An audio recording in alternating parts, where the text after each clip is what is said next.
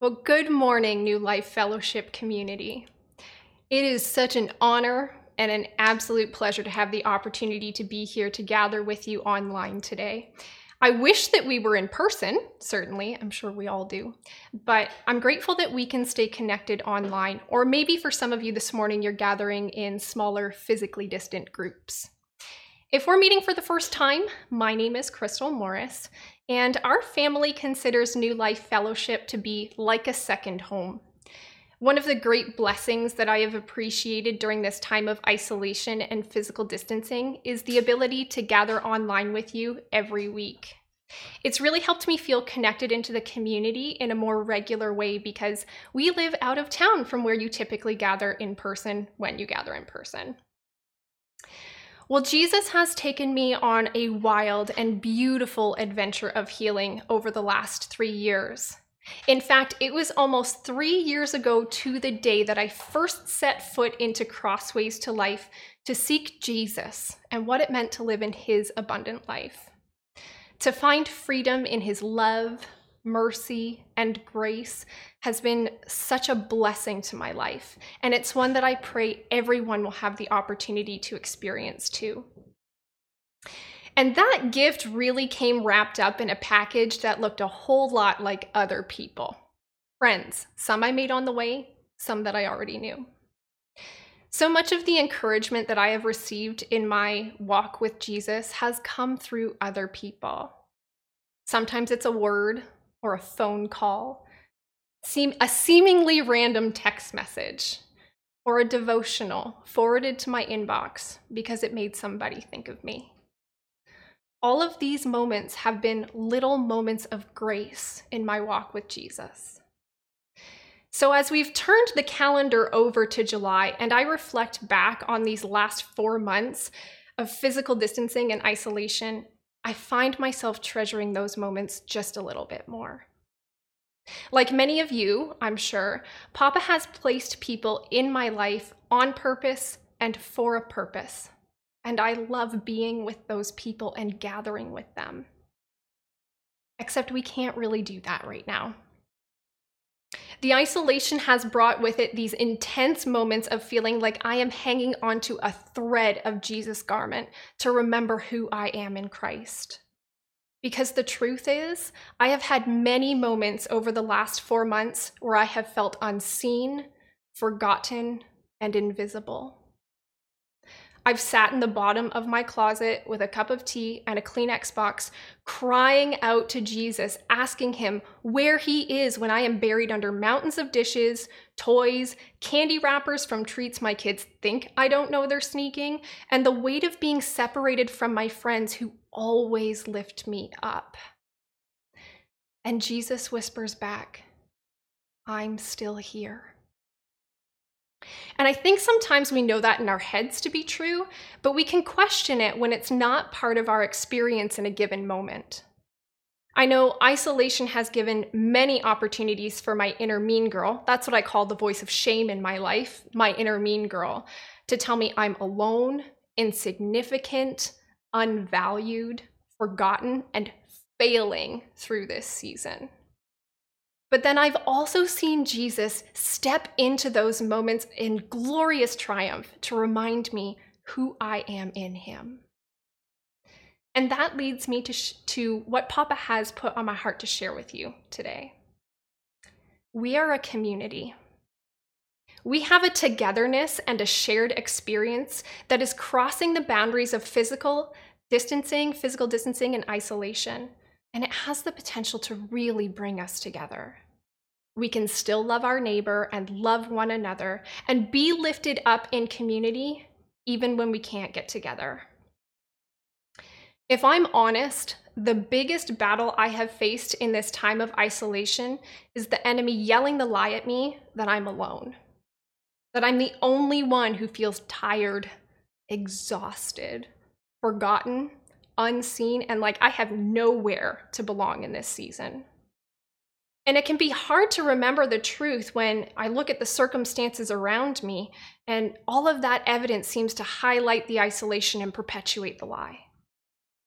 But in his goodness, Jesus is still here, And He is at work loving us right through these moments of history as we are living them, drawing us close to Him, lifting us up, building us up, and strengthening us as He desires to reveal His love in us and pour it into other people. Isolation has made me appreciate community and connection with others in ways I think I took for granted before. But it's also challenged my expectations of how Jesus will reveal himself through other people when we can't get together. And that has been a gift. Let's pray. Papa, we know that you are right here in the middle of this moment with us. We know that you love us and that you are for us. But we also know that we can forget sometimes, especially when the circumstances around us like to tell us that we're alone. Papa, would you reveal yourself to us in the middle of this moment today? Would you open our eyes to see you at work here and now? In Jesus' name, amen. Well, we're going to take a look at Philippians chapter 2 today, and we are going to start in Philippians chapter 2, verses 1 and 2. Let's read it together. So, if there is any encouragement in Christ, any comfort from love, any participation in the Spirit, any affection and sympathy, complete my joy by being of the same mind, having the same love, being in full accord, and of one mind. So, Paul is going to go on in verses three and four to share some actions and some positions from which the church can operate, some things we can do. And we'll take a look at those in, the, in a moment, but I think it's important to first understand what these two verses are really saying here. See, I used to think that verses three and four were like a to do list, like it was the manner in which I was supposed to operate in order to ensure I was being a good Christian. Until I read these two verses more closely. Because all the instructions Paul offers rest on the two words in Christ. Encouragement in Christ, comfort from love in Christ, participation in the Spirit in Christ, affection and sympathy in Christ. What does that mean? How does this give us a position from which we can love one another. Let's take a closer look at it. So, encouragement in the original language is something that flows out of our hearts. But if you look it up in a concordance, it will actually describe the meaning of the word alongside reference to the bowels or inner organs. It has an intensity to it and it wells up from deep places inside of us. And the intention of encouragement in the meaning of the original language combined with the root word is to offer hope and courage.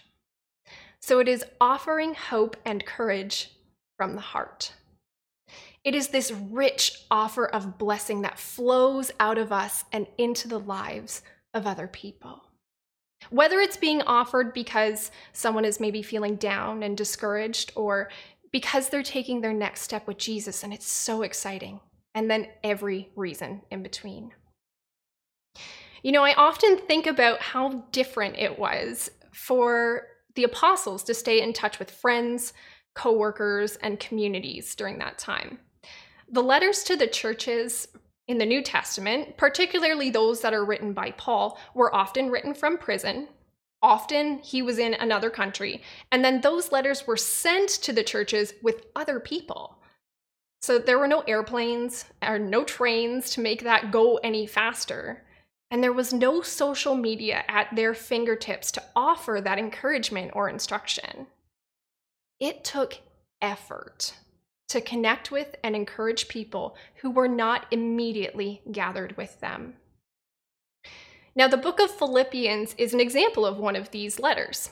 Paul was in prison at the time, and in chapter one, he's pouring out his heart with gratitude for the church at Philippi, acknowledging the good work Christ has begun in them, and encouraging them to be of one mind and one love. The more I got thinking about it, the more I realized that vast portions of the New Testament are dedicated to reminding us who we are in Christ and how to love other people because of that identity. How to encourage, uplift, pray for each other, love through conflicts, care for the poor, the sick, the elderly, the widowed, and those who live on the fringes of society. So when Paul says any comfort from love, he is not referring to, you know, a warm and fuzzy, surfacey kind of love here. This is agape love. It is a love feast where all are welcome at the table. And in this case, comfort from love means being a vessel through which that love flows.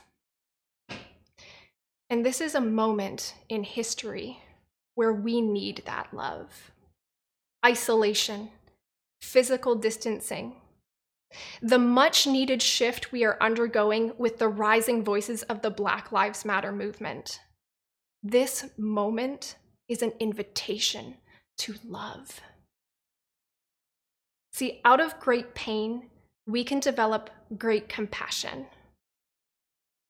I have found myself asking the question what about those who live in isolation, even when it's not required? What about those, even my own friends, who experience racism or discrimination? May I gain and have compassion for those whose experience is different from my own. May my eyes be opened to understanding, and may I walk in the love of Jesus as I stand with them. John 13, verse 35, uh, Jesus said, By this all people will know that you are my disciples, if you have love for one another. See, loving one another is important, not only because that's how Jesus lived, but because Jesus is living within us. And he still wants to love people. Pastor Ross mentioned this last week, 1 John 4, Love is a person, and Jesus is still here. So, how do we allow that love to flow through us to one another? What does a community look filled with love look like, even when we can't get together? See, I'm not sure about you, but for me, I feel most vulnerable when I feel disconnected from my community. I feel like the voice of the enemy is louder than normal, and is so present in his intent to steal, kill, and destroy my spirit by wearing down my mind. It's when the lies start to come on strong that I'm alone, that God is holding out on me somehow, that I am so fundamentally flawed I can never truly belong. The enemy of our souls is always looking for an opportunity to invite us to doubt the character of Jesus. He wants us to turn away, forget who we really are, and then try to do life independent of, of Jesus. Combating the lie that we're alone begins with rooting ourselves deeply in the truth of our identity in Christ. I spent a lot of years only knowing half the truth about my identity in Christ, only half the truth of His love for me. I knew I was saved. I just didn't know I was also free accepted, loved, wanted, seen. In Galatians 5, verse 1, Paul says, It was for freedom that Christ set us free. Therefore, keep standing firm and do not be subject again to a yoke of slavery. Stand firm in who you are in Christ because of what he did on the cross and what happened to you and I there. The old is gone, the new has come. What the enemy wants us to believe is the polar opposite of the full love and acceptance extended to us by Jesus and his finished work on the cross. We are fully loved and fully accepted in him right now. So, when the lies come, we can choose to further isolate ourselves and start into a cycle of self protection. That's one option we can believe that we have to do life on our own because no one else could possibly understand or have compassion towards us and the things that we're facing inside of our own minds. We can put up our guards, build our walls, and make attempts to keep ourselves safe. Attempt to do life on our own, struggling our way through while the enemy whispers lies in our ears about how forgotten we really are. Or we can stand firm and we can reach out to our community. And in that moment, community may look like one person we can trust. There really was a day in April where I sat on the floor of my master bedroom closet and cried, and I sat there for three hours. I had my cup of tea, I was propped up in a pile of laundry, and I threw my head back on the wall and I was looking up at my ceiling and begging Jesus to reveal himself to me in the middle of that very difficult moment. See, if you're like me, sometimes you know the attack is happening, but you don't necessarily know how to stop it. In that moment, for me, it almost feels like backpedaling down a slippery slope with no brakes. And then my phone buzzed. And honestly, I almost didn't look at it, but I felt the nudge to do so, so I did. And I flashed it on. And I saw the name of a good friend. And the message was short enough that I could read it on my lock screen. And it said, I was thinking of you. How are you doing today? That was a sacred moment of grace and an example of community in action. So I took a picture of my view, which was the roof, the ceiling uh, of my closet. I sent it to her. I explained where I was and what was happening. And I'm not convinced that she read to the bottom of my text message because my phone rang so fast. And she listened and she encouraged me and she made me feel seen. She was a vessel through which love and hope flowed to me in that moment. See, everything that was familiar, familiar to me in my life at that time had changed. Like most of us, the routines were gone.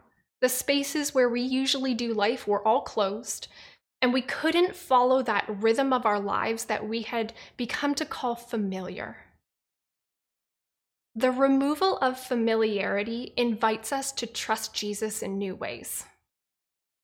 Familiarity breeds comfort, whether it's our surroundings, people, places, routines, and so on. The way we live our lives in familiar spaces helps make us feel comfortable. And when we feel comfortable, we feel safe. We know what to expect, we know the rules, we know the boundaries, and how to play the game. And I think by instinct, a lot of times we make an effort to stick to familiarity as a means of self protection. We can struggle with change because we're not sure if we'll still be safe. But when familiarity shifts, like it has in the last four months, we can then find ourselves trying to pull life up by the bootstraps and start relying on ourselves to make sure we're okay. I kept telling myself that everyone else was experiencing the exact same thing. Everyone else was experiencing pain and loss. And how could I possibly burden them with my pain and loss? That was the lie I was believing at the time. Well, Paul's circumstances and surroundings were changing all the time. And when he thanks the Philippians for standing with him in his imprisonment, he tells them in Philippians chapter 4, verses 11 to 13 Not that I am speaking of being in need, for I have learned in whatever situation I am to be content. I know how to be brought low, and I know how to abound. In any and every circumstance, I have learned the secret of facing plenty and hunger, abundance and need. I can do all things through him who strengthens me.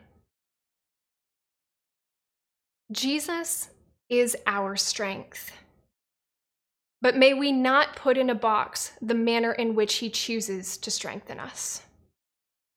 May we be open to receiving that strengthening in whatever manner he chooses to give it to us in that moment.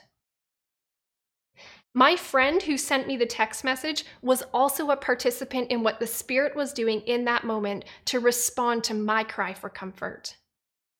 So when Paul says any participation in the Spirit, another word that can be used here is fellowship. Now, I'm not sure about you, but for me, when I think about fellowship, I think about hanging out with all of you after church on a Sunday morning. And I'm very much looking forward to when we can do that again. But that's not what it means here. This is an intimacy with the Holy Spirit, it is a connection and a togetherness. It's being involved in what the Holy Spirit is up to. A strong community is built on authentic relationships. And authentic relationships require trust. I really believe they work together. In order to trust, we need to be authentic. And in order to be authentic, we need to trust.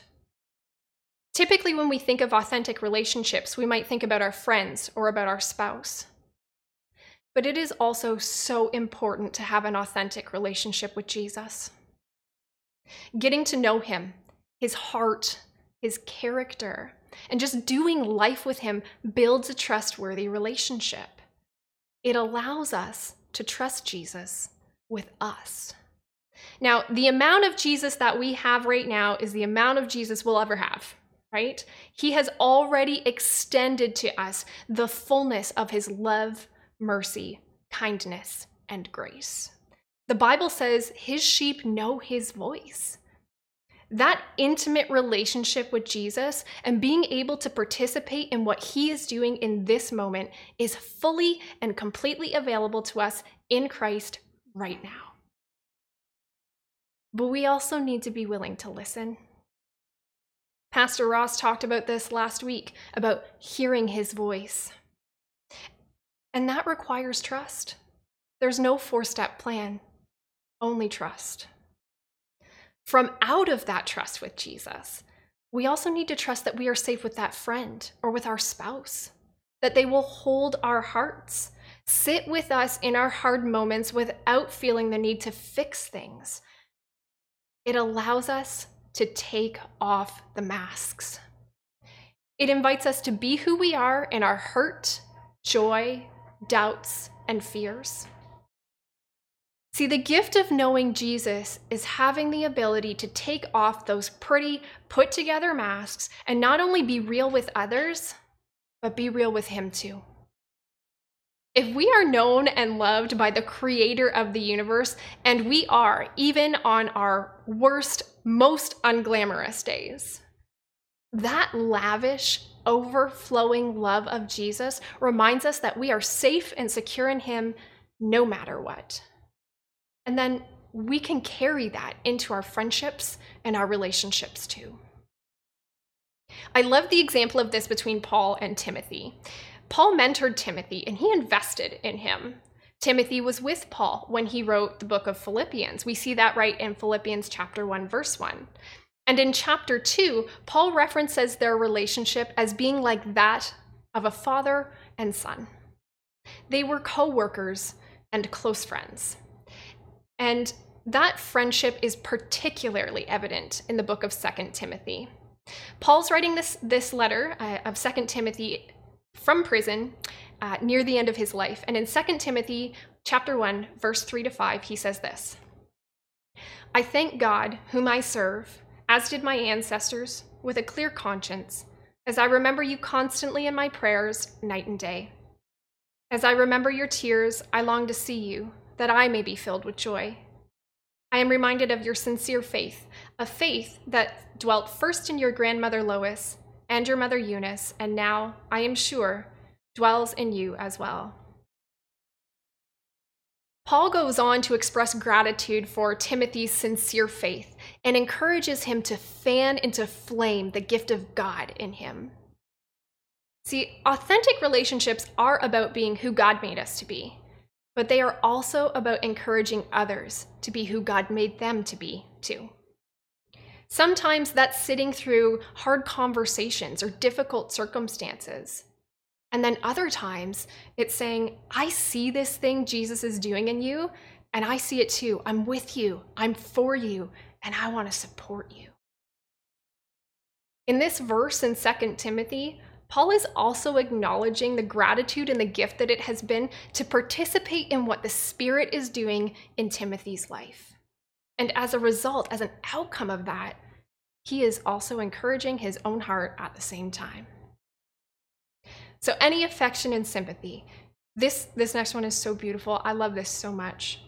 When Paul says affection and sympathy, when you combine these words together, this refers to a heart in which mercy resides and from which compassion flows. Isn't that beautiful? A heart in which mercy resides and from which compassion flows.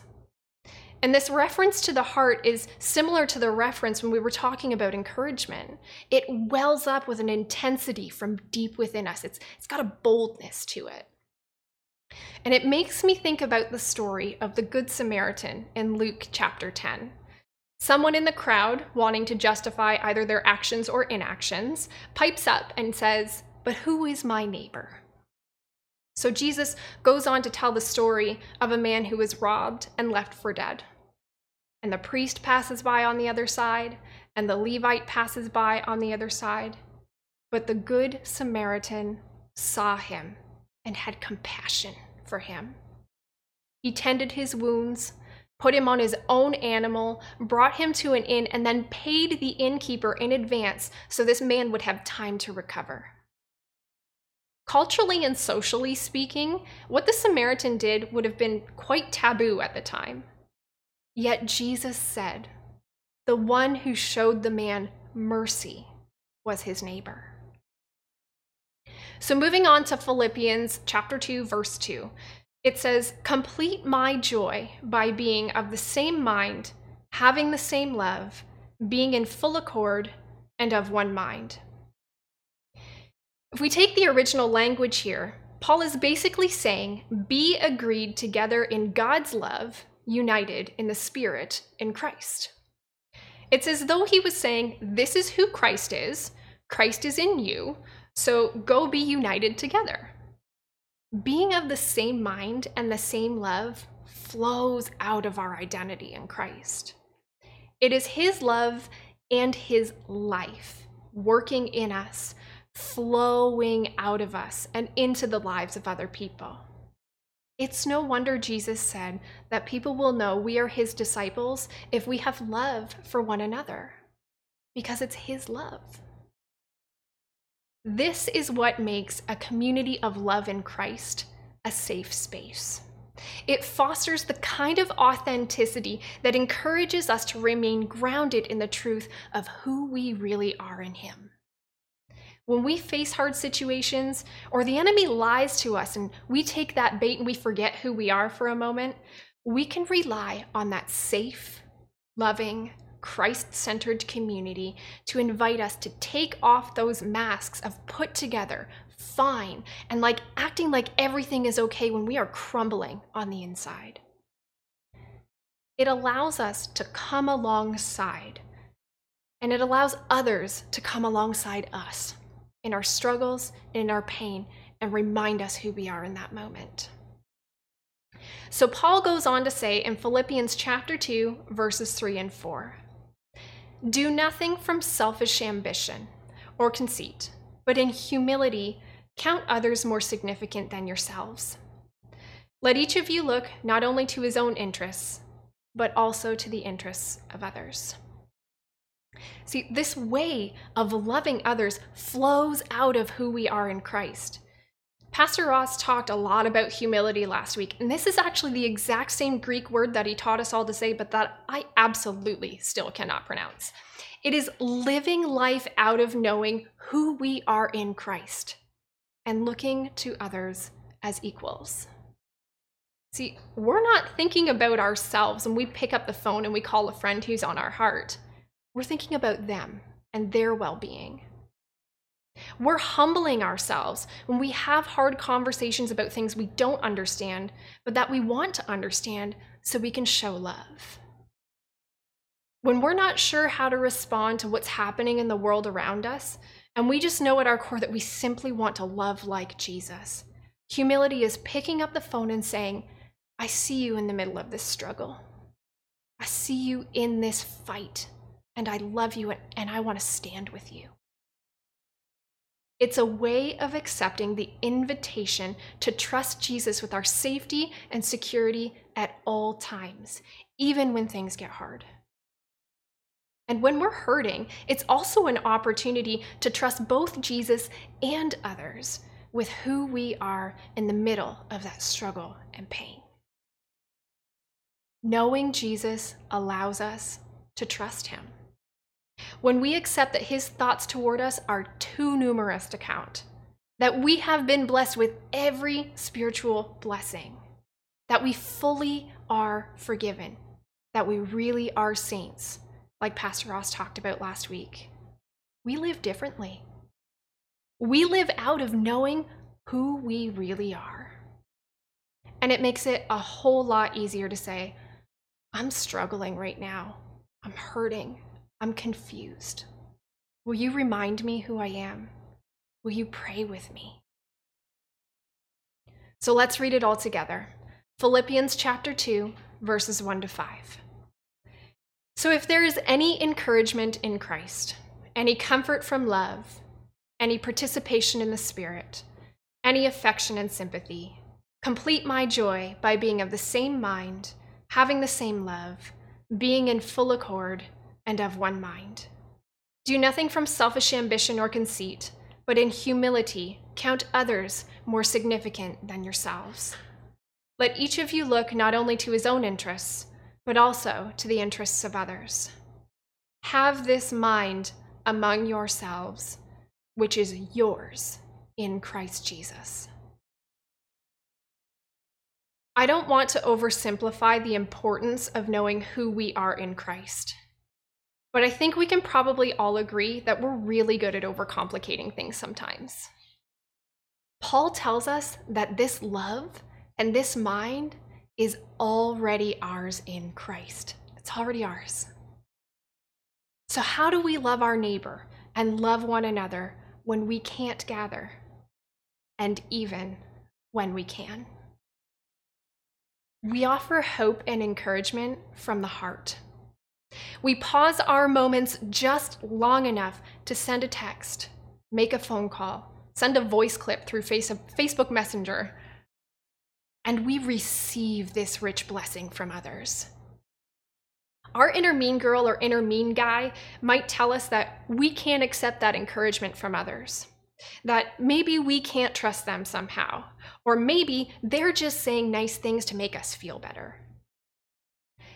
But may I encourage you not to allow the enemy to steal the hope and encouragement Jesus wants to pour into your life through other people.